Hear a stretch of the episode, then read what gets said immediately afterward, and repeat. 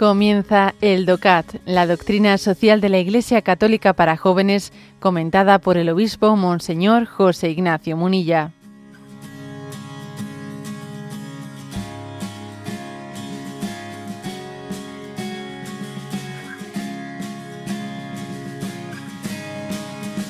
Punto 80. ¿Por qué se involucra la Iglesia en el debate bioético? Responde la Iglesia celebra todo progreso científico verdadero, pues está en consonancia con la tarea creadora de Dios. Los actuales progresos técnicos en medicina son beneficiosos para la humanidad. No obstante, esos progresos conceden también al hombre un mayor poder de decisión sobre los demás.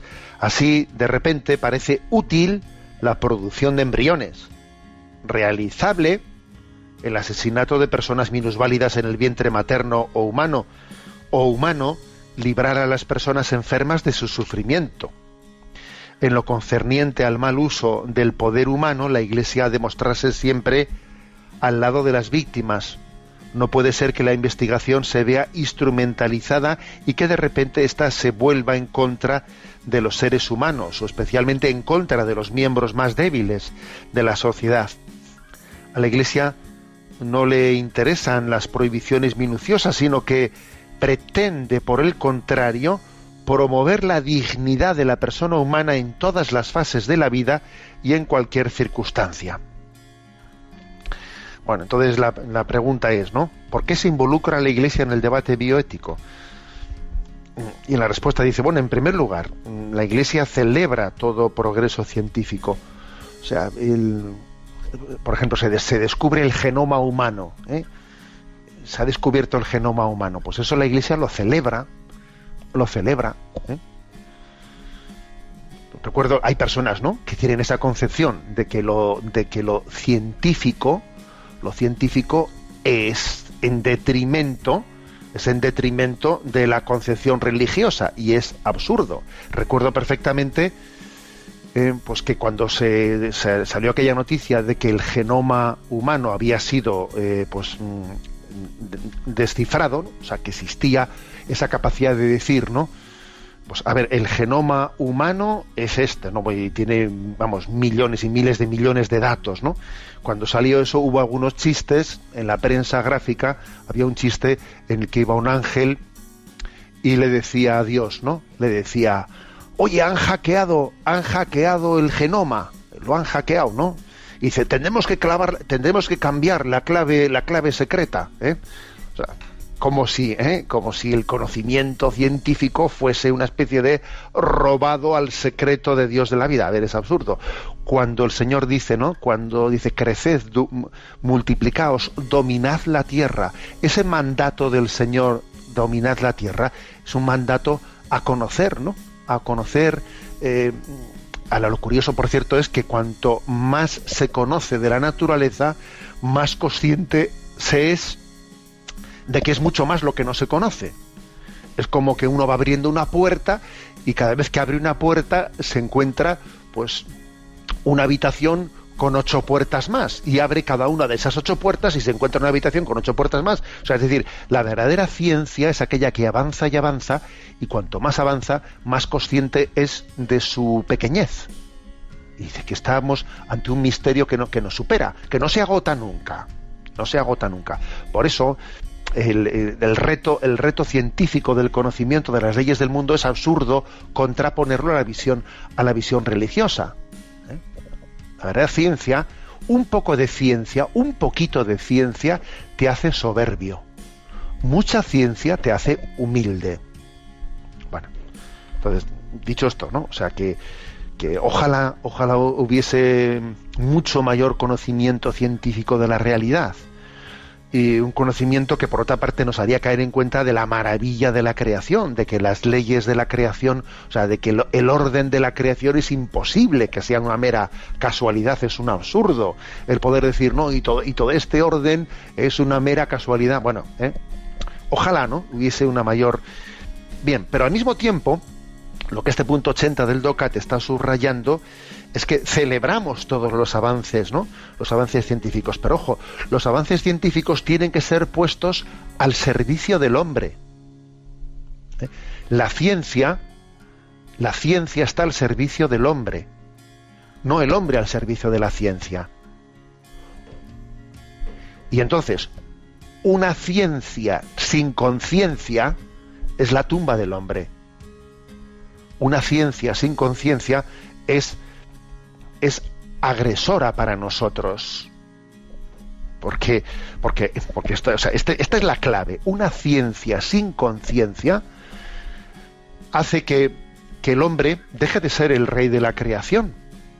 Hace que perdamos conciencia, o sea, que perdamos la, perdamos eh, eh, esa centralidad que tenemos que tener en la creación, de que las cosas están al servicio del hombre, no el hombre al servicio de las cosas. ¿eh? Porque es que además cuando hacemos de la ciencia, de la ciencia y no del hombre y no de la conciencia el centro, ¿qué ocurre? Que es la ambición el centro. Entonces, claro, resulta que yo tengo que ser el primero. Y entonces tengo que ser el primero a ver si consigo ser yo el primero, el que pase en la historia por el que fue capaz de cruzar, ¿eh? de hacer un híbrido entre la cabra y el ser humano. Pero, a ver, digo, una, burrada, digo, ¿verdad? Pero vamos, me entendéis. O sea, entonces resulta que el hombre, la, finalidad no es el bien del hombre, sino es la ambición. Es la ambición y es el poder. Y, y vete tú a saber qué intereses ocultos que no están al servicio del hombre. Luego, esta es la clave, o sea, la Iglesia dice sí a la ciencia, pero una ciencia con conciencia al servicio del hombre, no al servicio de ambiciones y de intereses, de intereses ocultos.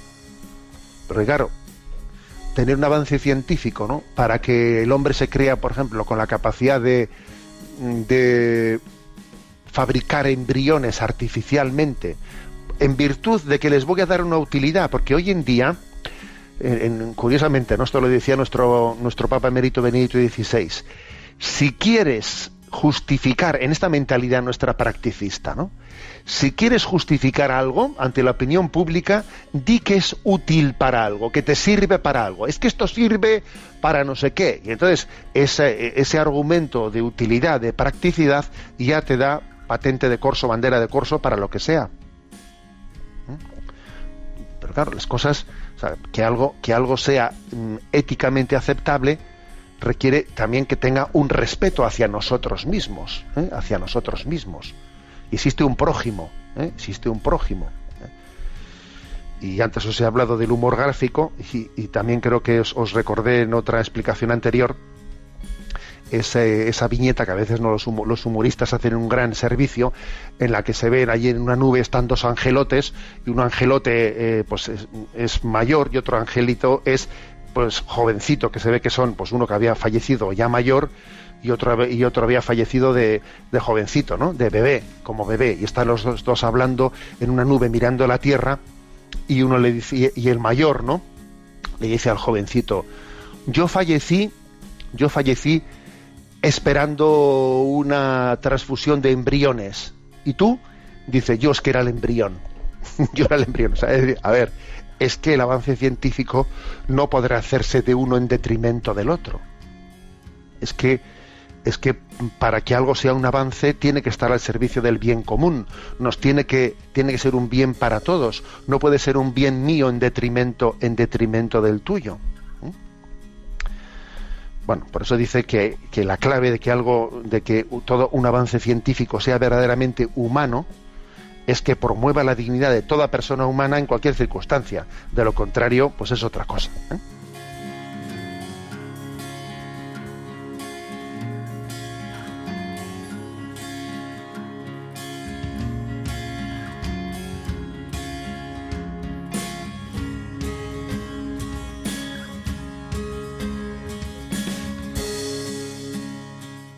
Has escuchado el DOCAT, la doctrina social de la Iglesia Católica para jóvenes, comentada por el obispo Monseñor José Ignacio Munilla.